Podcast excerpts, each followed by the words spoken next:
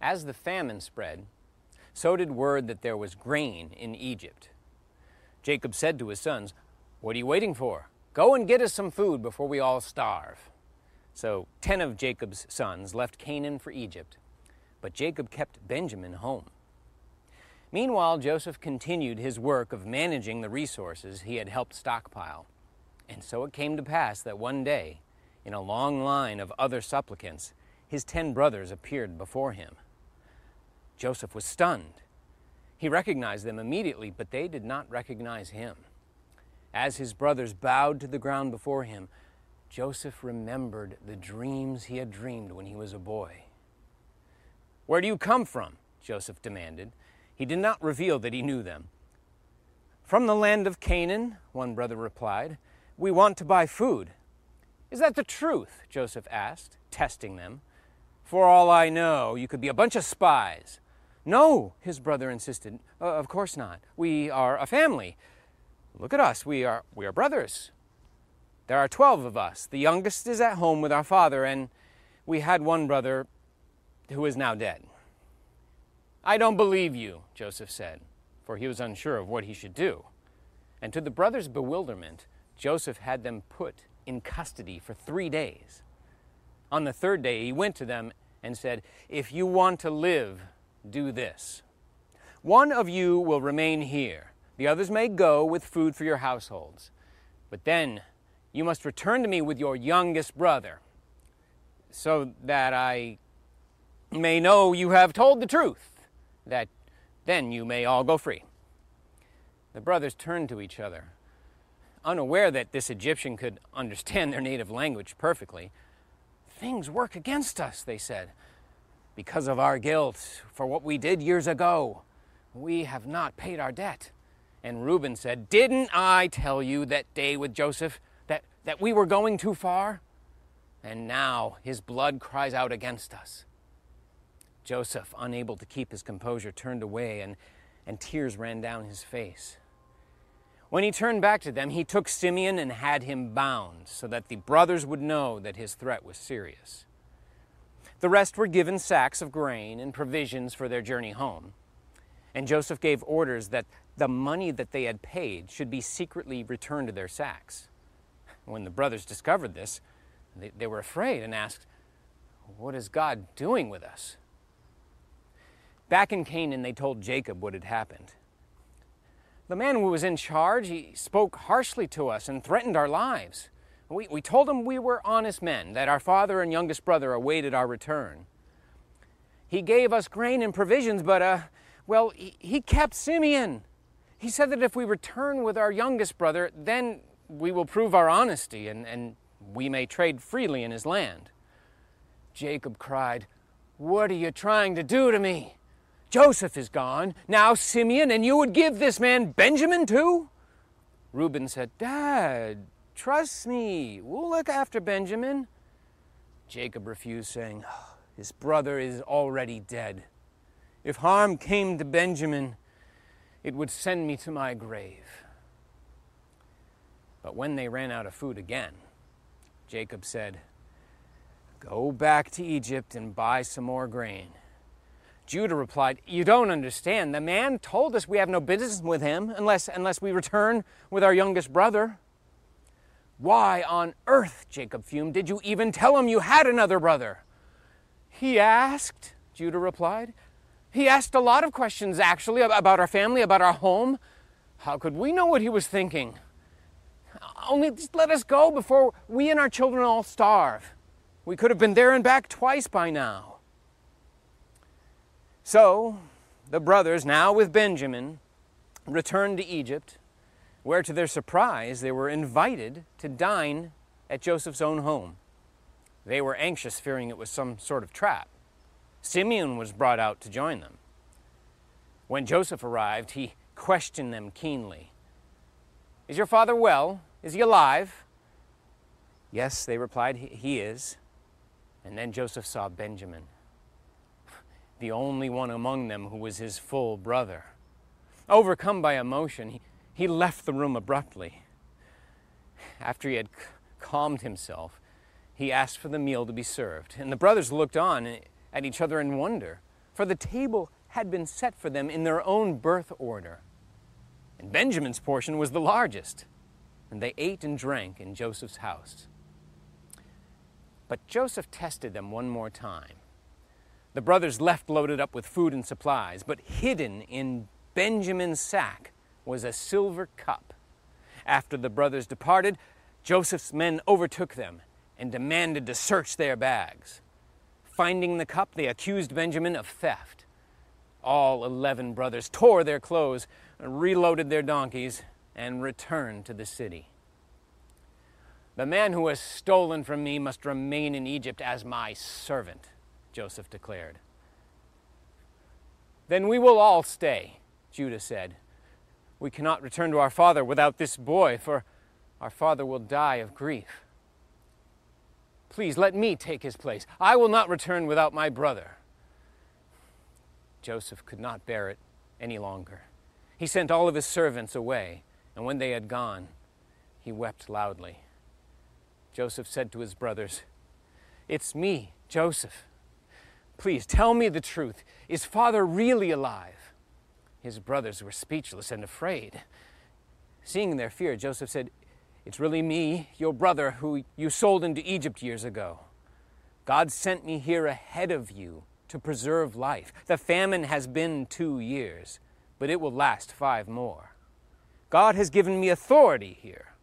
He's the one who has sent me from place to place. So, so please, go and bring our father here. I can provide for all of you. Tell my father th- that I am well and prosperous. Hurry and, and bring him here. And then he and Benjamin embraced, and after that, he also embraced each of his brothers. And after that, they talked. The rumor flew through Pharaoh's house Joseph's brothers have come. And Pharaoh was pleased. They must all come here, he said. They will have whatever they need and more, because they are your family. Uh, take wagons, he told the brothers, to, to bring back your wives and your children. The best of Egypt will be yours. As his brothers departed for Canaan, Joseph said, Don't fight on the way, okay?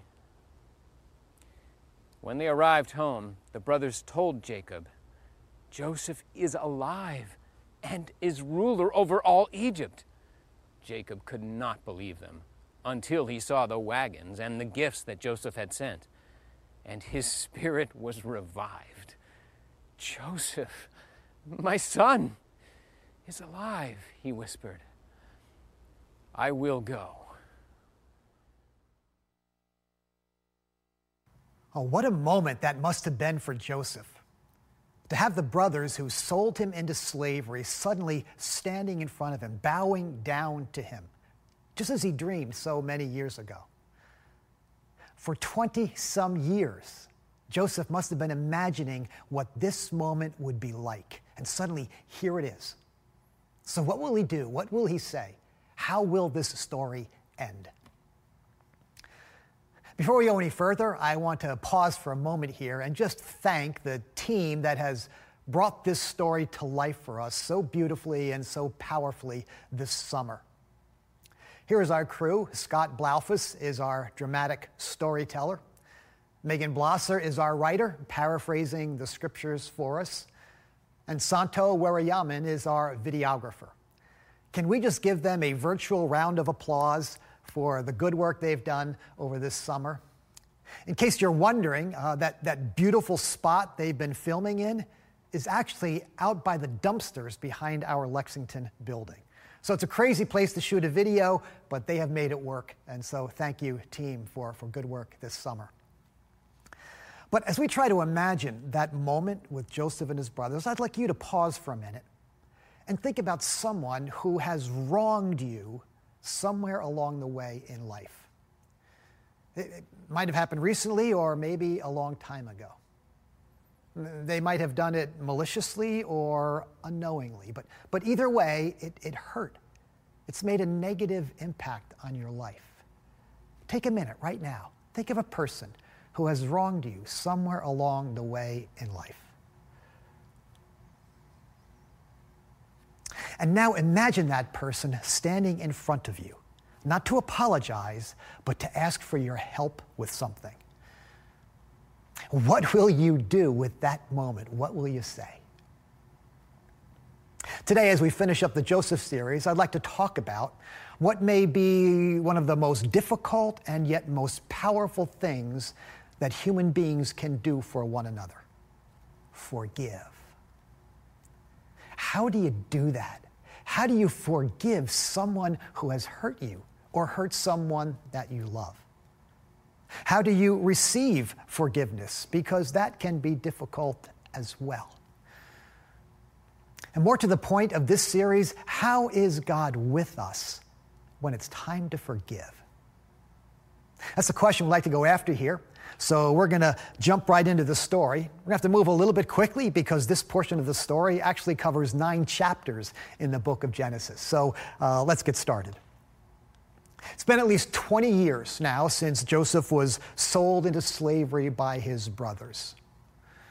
11 or so years in Potiphar's house as a steward, at least two years in prison, and then seven plus years as uh, second in command in Egypt, uh, storing and distributing grain during the time of the famine.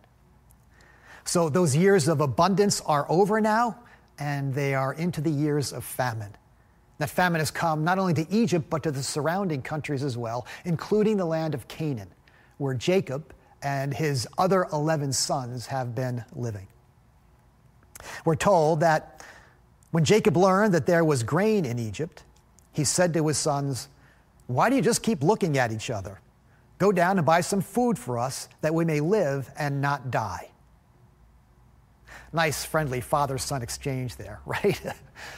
You get the sense that this is still not a very happy family. So Jacob, Jacob sends his sons down to Egypt to buy grain, but he keeps Benjamin, the youngest, home with him because he's now the favorite. So when Joseph's brothers arrived, they bowed down to him with their faces to the ground. As soon as Joseph saw his brothers, he recognized them, but he pretended to be a stranger and spoke harshly to them. Where do you come from? he asked.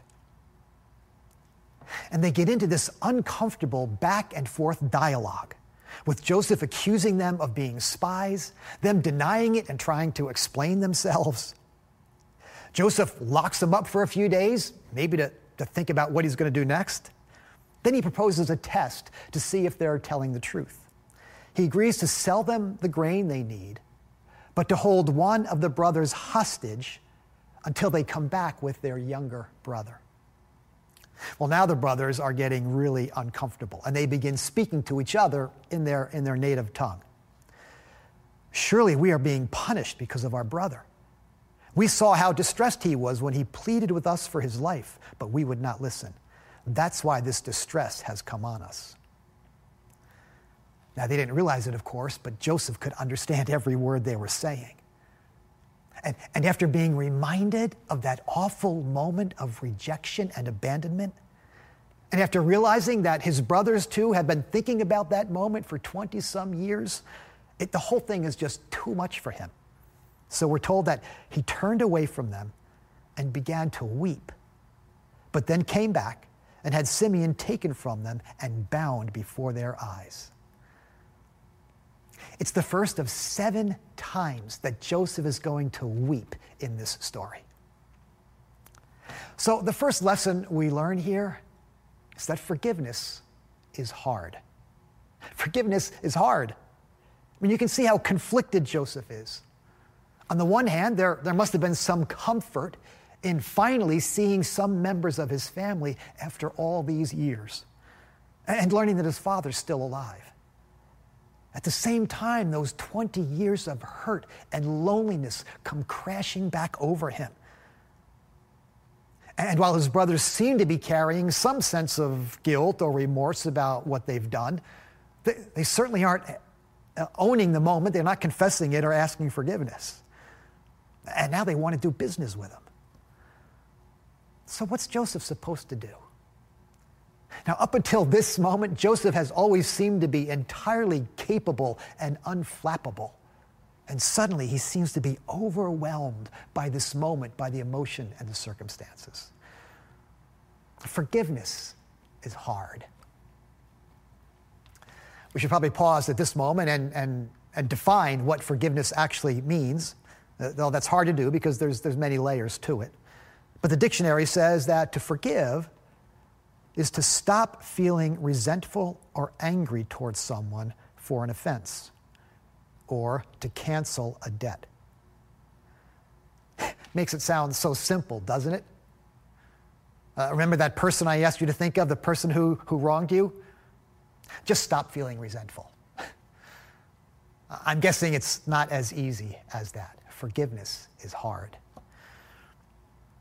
Whenever I preach on forgiveness, many times over the years, every time I have people coming to me in the lobby afterwards. You remember lobbies? It's the place people meet after services. Whenever I preached on forgiveness, people would come to me and say, I know I'm supposed to forgive, but you don't know what so and so did to me. And that so and so may turn out to be a spouse or, or a parent or a, a business partner or a church member or, or even a so called friend. And often they're telling me the story with, with tears in their eyes, with pain or, or with anger. Forgiveness is easy to define, but hard to do.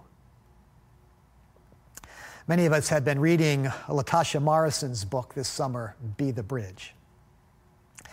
Now, I know there's a lot of challenging material there that we're all still processing, and some of us may be struggling with portions of it. That's okay. But I found the chapter on forgiveness to be especially insightful and convicting. She shares some very personal stories of her journey or struggle towards forgiveness. Trying to, give, trying to forgive her mom for years of hurt and neglect and even abandonment. Trying to forgive a church leader who betrayed her trust. And most difficult of all, trying to forgive Dylann Roof, the self proclaimed white supremacist who shot and killed nine members of Mother Emanuel Church in Charleston, South Carolina, not too many years ago. Each of those people, in different ways, had, has, had caused her great harm and heartache. And in each case, she found herself struggling with anger and bitterness and resentment, anxiety attacks, chest pains, and difficulty connecting with God. Forgiveness is hard. It was hard for Joseph, and it's hard for us. Which leads us to our second lesson, which is that forgiveness takes time. Forgiveness takes time. Chapters 43 and 45 describe a couple of back and forth trips from Egypt to Canaan. Joseph sends nine of the brothers back with the sacks of grain they purchased, but he has one of his stewards return the money they paid and he hides it in their sacks. When, when, they, when they discover this has happened, they and their father are terrified about what this might mean for them. Jacob is so afraid of losing any more sons that he refuses to let them go back again. So more time passes, the famine gets worse, and finally Jacob has no choice but to send his brothers back with Benjamin, the youngest, for more grain. And once again, there are these surprising but uncomfortable exchanges between Joseph and the brothers. He eventually sends them back home again with grain, but once again returns their money and hides his silver cup in one of their sacks of grain. They discover it halfway home, so they turn around and come back again to Egypt and try to explain themselves to Joseph. All this to say, many, many months pass, and many miles are traveled as they make this journey back and forth, as they make their journey towards some kind of reconciliation. So we'll talk a minute in a minute about what happened during that back and forth time. But for now, I simply want to make the point that, that this Joseph story illustrates forgiveness takes time. They say that uh, time heals all wounds. I don't think that's really true exactly. I mean, certainly time can heal some wounds, time helps heal wounds, but, but there are some wounds that, that time can never heal. They're just too deep. But time can play an important role in the forgiveness journey. In those lobby conversations that I have with people after services, I will often end up telling them that it's okay not to get to forgiveness right away. So sometimes, sometimes you shouldn't get to forgiveness right away. Sometimes the hurt has been so great, the, the evil has been so great that to rush to forgiveness almost trivializes and, and, and minimizes the pain and the wrong that's been done. And so that's where lament comes in. The church has been rediscovering the, the spiritual practice of lament in recent years in part in response to the social justice issues that we're all facing, but also in response to our own personal sin and brokenness. The Psalms remind us, Jesus reminds us that there's a time to mourn, a time to sit in sackcloth and ashes, a time to weep and grieve over our sin and the world's sin. You see, you can't forgive something until you've named it, until you've identified the wrong that's been done and been experienced, until you've acknowledged the sin and evil behind it. Not just, not just naming it, but actually feeling it, and perhaps owning your participation in it. In the case of the Mother Emanuel shootings, some members of that church found themselves ready and willing to forgive immediately and, and, and, publicly. Now, others in the black community struggled to get there, including Latasha Morrison. They felt like they needed more time to get there, and they resented some of the pressure they were feeling, even from the judge who was administering the case, to, to, to quickly get to compassion and forgiveness. Now, Latasha says she eventually got there, but, but it took time. So, as we continue pursuing racial healing and, and justice and restoration in the church and in our culture, we, we can't rush to, to solutions or to, to simplistic answers and, or to even easy apologies. We need to take time to lament what's happened, to name it, and feel it and even own the wrongs that we may have participated in. Only then can we begin to move towards real repentance and healing and restoration. And the same thing is true when it comes to our personal wrongs as well.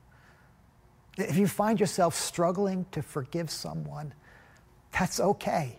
It may take some time. But it will also take something more than time. Something has to happen during that time.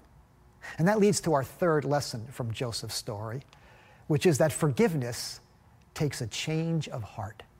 Forgiveness takes a change of heart. Some amazing things happen in the hearts of Joseph and his brothers during these months of back and forth dialogue and back and forth traveling. Now, we don't have time to unpack all the details, but let me just call out a few examples. When Joseph invites his brothers to dinner, he intentionally gives Benjamin the largest portions, five times as much falafel, or whatever it was they were eating at the time. He's testing them. He's showing favoritism to the youngest brother. He, he wants to see if they're going to resent it the way they resented him so many years early. And apparently, they seem to pass the test. And then look what happens to Judah. Judah was the older brother whose idea it was actually to sell Joseph into slavery. When Jacob is reluctant to let Benjamin go back with them to Egypt for fear of losing him, Judah speaks up. Send the boy along with me, he says, and I myself will guarantee his safety. You can hold me personally responsible for him. And later on, when Joseph demands that, that Benjamin be held hostage until the brothers come back with their father, Judah steps up again and says, Now then, Please let your servant remain here as my Lord's slave in place of the boy, and let the boy return with his brothers. How can I go back to my father if the boy is not with me? Do not let me see the misery that would come on my father. Talk about a change of heart. This is the brother who didn't give a lick about his father's feelings or his kid brother's welfare 20 years ago. And now he's ready to give up himself on their behalf. But there's not just this change in the heart of the brothers, there's a change in the heart of Joseph as well. Joseph could easily have lorded it over his brothers. He could easily have punished them for what they'd done. He could have demanded that they get down on their knees and beg for forgiveness. Instead, he sets up this series of tests not, not to punish them, but to give them time to reflect on all that's happened, to give them an opportunity to grow beyond the greed and the hatred and the jealousy of their younger days. After all these years waiting for his dreams to be fulfilled, suddenly Joseph seems a whole lot more interested in the reunion of his family than he does with having people bow down to him. And so when they returned the second time with Benjamin, Joseph sat down to eat with them. He asked them how they were. And then he said, How is your father you told me about? As he looked about and saw his brother Benjamin, his own mother's son, he asked, Is this your youngest brother? God be gracious to you, my son. Deeply moved at the sight of his brother, Joseph hurried out and looked for a place to weep. Don't miss Joseph's reference to God there in verse 29. It's one of nine references to God in these couple of chapters. That's more than all the chapters leading up to this moment. So it's clear that God is at work in their hearts. Because only God can bring about this kind of, this kind of healing, this kind of humility, this kind of transformation. And that's what Latasha Morrison found as she made her long and winding road towards forgiveness as well. It began in her sophomore year of college, she said, when, when she gave her life to Christ. She says that God gave her the grace first to open up to her mother about her pain and her disappointment. And over time, she found God giving her compassion and even forgiveness towards her mother when it came time to forgive that church leader. It was the counsel of, of friends who, who pointed her to the scripture, to the Psalms, to the words of Jesus. And in the case of Mother Emanuel Church, as she remembered Jesus forgiving her, his executioners, she found herself beginning to be able to forgive as well. So if, if you're struggling to forgive someone, don't just let time pass, hoping that, that the pain will go away, that maybe you or they will somehow get over it. It takes more than time. Invite God into your experience. Go to the scriptures and, and search them out. Talk to Christian friends or counselors. Ask for grace from God to forgive those who have sinned against you, just as, just as Christ has forgiven you. Someone rightly reminded me this week that the Joseph story has always had great resonance in the black church for some obvious reasons.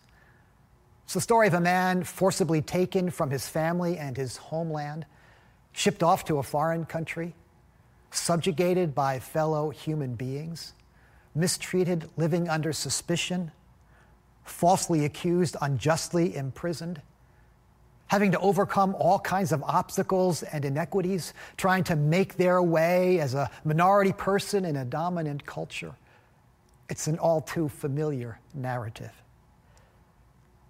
So we haven't been able to unpack all of that in this series, but surely there are lessons here for the church as we set about to do the hard work of, of racial healing and, and justice and, and restoration. It's going to take a work of grace in, in all of our hearts. Grace to, to hear each other, to, to understand each other, to, to, to name the wrongs, to lament them, to own our participation in them. And when the time is right, when we've done the hard work, to extend and receive forgiveness. It's a long and winding road with many fits and starts. But the church needs to lead the way because only Christ can, only Christ can change our hearts. He can show us the way, and he, and he will if we'll let him to do it. Well, that leads to our next lesson, which is that forgiveness takes a decision. It takes a decision. At a certain point, forgiveness has to be offered and received. The climactic scene in the story unfolds in chapter 45. As they're seated at dinner, after hearing Judah offer himself up to, to save his brother Benjamin, we're told that Joseph just lost it. He sends all his attendants out of the room and, and he begins to weep so loudly that it's, it's heard through the whole palace. Then Joseph said to his brothers, Come close to me. When they had done so, he said, I am your brother, Joseph, the one you sold into Egypt. And now do not be distressed, and do not be angry with yourselves for selling me here, because it was to save lives that God sent me ahead of you, to preserve for you a remnant on earth, and to save your lives by a great deliverance. Now, we don't know what Joseph had been planning in his head, if he had some dramatic reveal moment for his brothers. But at a certain point, he decided that this journey had gone on long enough. And without them even asking for it, he extends to them forgiveness. Don't beat yourself up about it anymore, he says. And a few verses later, we read, And he kissed all his brothers and wept over them and afterwards his brother talked with him. Now, wouldn't you have loved to have heard that conversation? Now, we're going to find out in a minute. They're not all the way there yet, but that day, that moment, they began moving towards forgiveness. Uh, this past week, I was walking through the, the building over in Lexington, and, and I happened to walk past one of the Kidstown kiosks. And for some reason, I looked up and noticed that there was a poster on there from, from back in March when we went into shutdown. It turns out that the virtue of the month, in the month of March for Kidstown, was forgiveness. And they defined it this way Forgiveness is deciding that someone who has wronged you doesn't have to pay. I think that's pretty good. I think it's way better than Google's definition, frankly. Deciding that someone who has wronged you doesn't have to pay. At a certain point, we decide to release somebody from their debt to us, from what they did to us. We don't have to punish them. We don't have to expose them. We don't have to cancel them. We don't have to get even with them. We don't have to prove that they were wrong. We simply let them go. We, we let it go and leave it in God's hands. Now, we may not get there all in one moment, as we're going to find out with Joseph, but at a certain point, we decide to begin moving toward forgiveness. Latasha Morrison describes it this way as she decided to forgive that church leader who had betrayed her so badly. She says, When I ran into a member of my former congregation, I spoke forgiveness under my breath. When I felt a rush of anger rise out of the blue, I prayed for the strength to forgive. I practiced and practiced and practiced forgiveness. And as I did, my anger and resentment faded my bitterness turned to compassion. It took a while, but she got there, and it began with a decision. Now, a couple of qualifiers. Does forgiveness mean that we have to forget what someone did to us? Not necessarily. Sometimes we can't forget what they did. Sometimes we shouldn't forget what they did. We just decide that they no longer have to pay for it. And does forgiveness mean that you have to trust someone again? Not necessarily. If someone has cheated you in a business deal, you can forgive them, but you don't have to go into business with them a second time around. Forgiveness is simply deciding that someone who has wronged you doesn't have to pay. Now, as it turns out, the story doesn't actually end there in chapter 45. There are five more chapters to go. Joseph sends the brothers home again back to Canaan to fetch their father and bring him back. There's another reunion, this time between father and a long lost son. Pharaoh offers Jacob and his family some of the finest grazing land in Egypt, where they will settle down, ride out the famine, and await their ultimate deliverance and return to Canaan many, many generations later. Now, Jacob eventually dies, and at that point, the brothers begin to panic. They're afraid now that their father is gone that, that Joseph might suddenly seek vengeance on them. And so they come up with a story about how their father's dying wish was that Joseph would forgive them. They throw themselves at Joseph's feet and say, We are your slaves.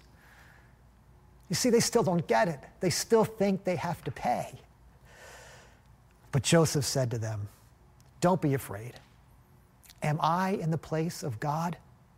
You intended to harm me, but God intended it for good, to accomplish what is now being done, the saving of many lives. And he reassured them and spoke kindly to them. In that moment, when the full truth finally comes out, when the whole story is told and understood, and they face it, then in that moment they can finally and fully extend and receive forgiveness. And in that moment, they're free. The brothers are free of their guilt and remorse and their fear of punishment. Joseph is free of his anger and his feelings of rejection and isolation. They're free to be themselves with each other. Their imperfect but forgiven selves. They're free to be a family again, free to fulfill God's purpose for them again. That's the final lesson we learn here from Joseph's story. Forgiveness sets us free. sets us free from our own sins and failures, sets us free from our debts to God and each other, sets us free to begin becoming the people and the families and the church and even the society that God intends us to be.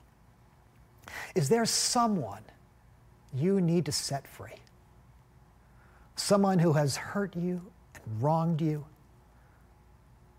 Do you need to be set free from anger and resentment you've been carrying around with you for a long time? Forgiveness is the only way. It's hard. It will probably take time. It will definitely take a work of grace as God changes your heart and theirs, perhaps. But you can decide today to begin the journey toward forgiveness, toward freedom, trusting Jesus to show you the way. Because as we discovered on the first week in this series, the Joseph story is also the Jesus story born with great promise, admired by many, but rejected by his own.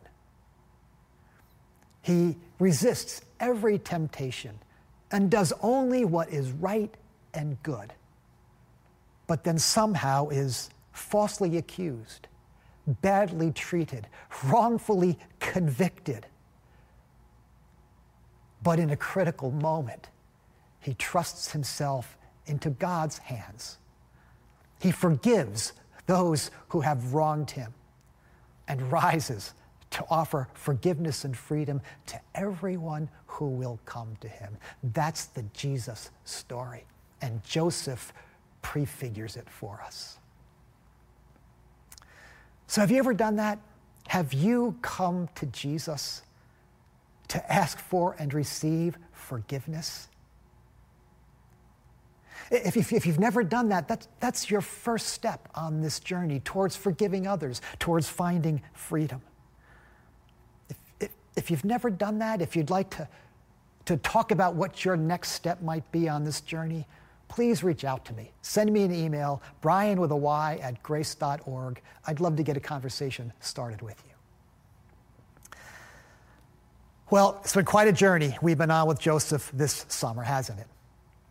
We have followed him through almost every variety of human experience great promise, great disappointment, family dysfunction, hard times, personal injustice, the daily grind, moments of opportunity. And I don't know if you've noticed this, but the interesting thing is that in all of these chapters, not one time has God appeared or spoken directly to Joseph. Not once. Now, God appeared many times and spoke many times to Joseph's forefathers, Abraham, Isaac, and Jacob, again and again and again. But not once in 14 chapters does God directly appear to or speak to Joseph. And yet, as we've discovered, as we've made our way through, God has been with Joseph through every one of these experiences. Not only with Joseph, but working with Joseph, working behind the scenes, working with the people and circumstances around to do something good for Joseph, to do something good for his family, and even for the wider world. And God can do the same with our lives as well, if we let Him. The Joseph story teaches us that God is with us for good through all the experiences of life.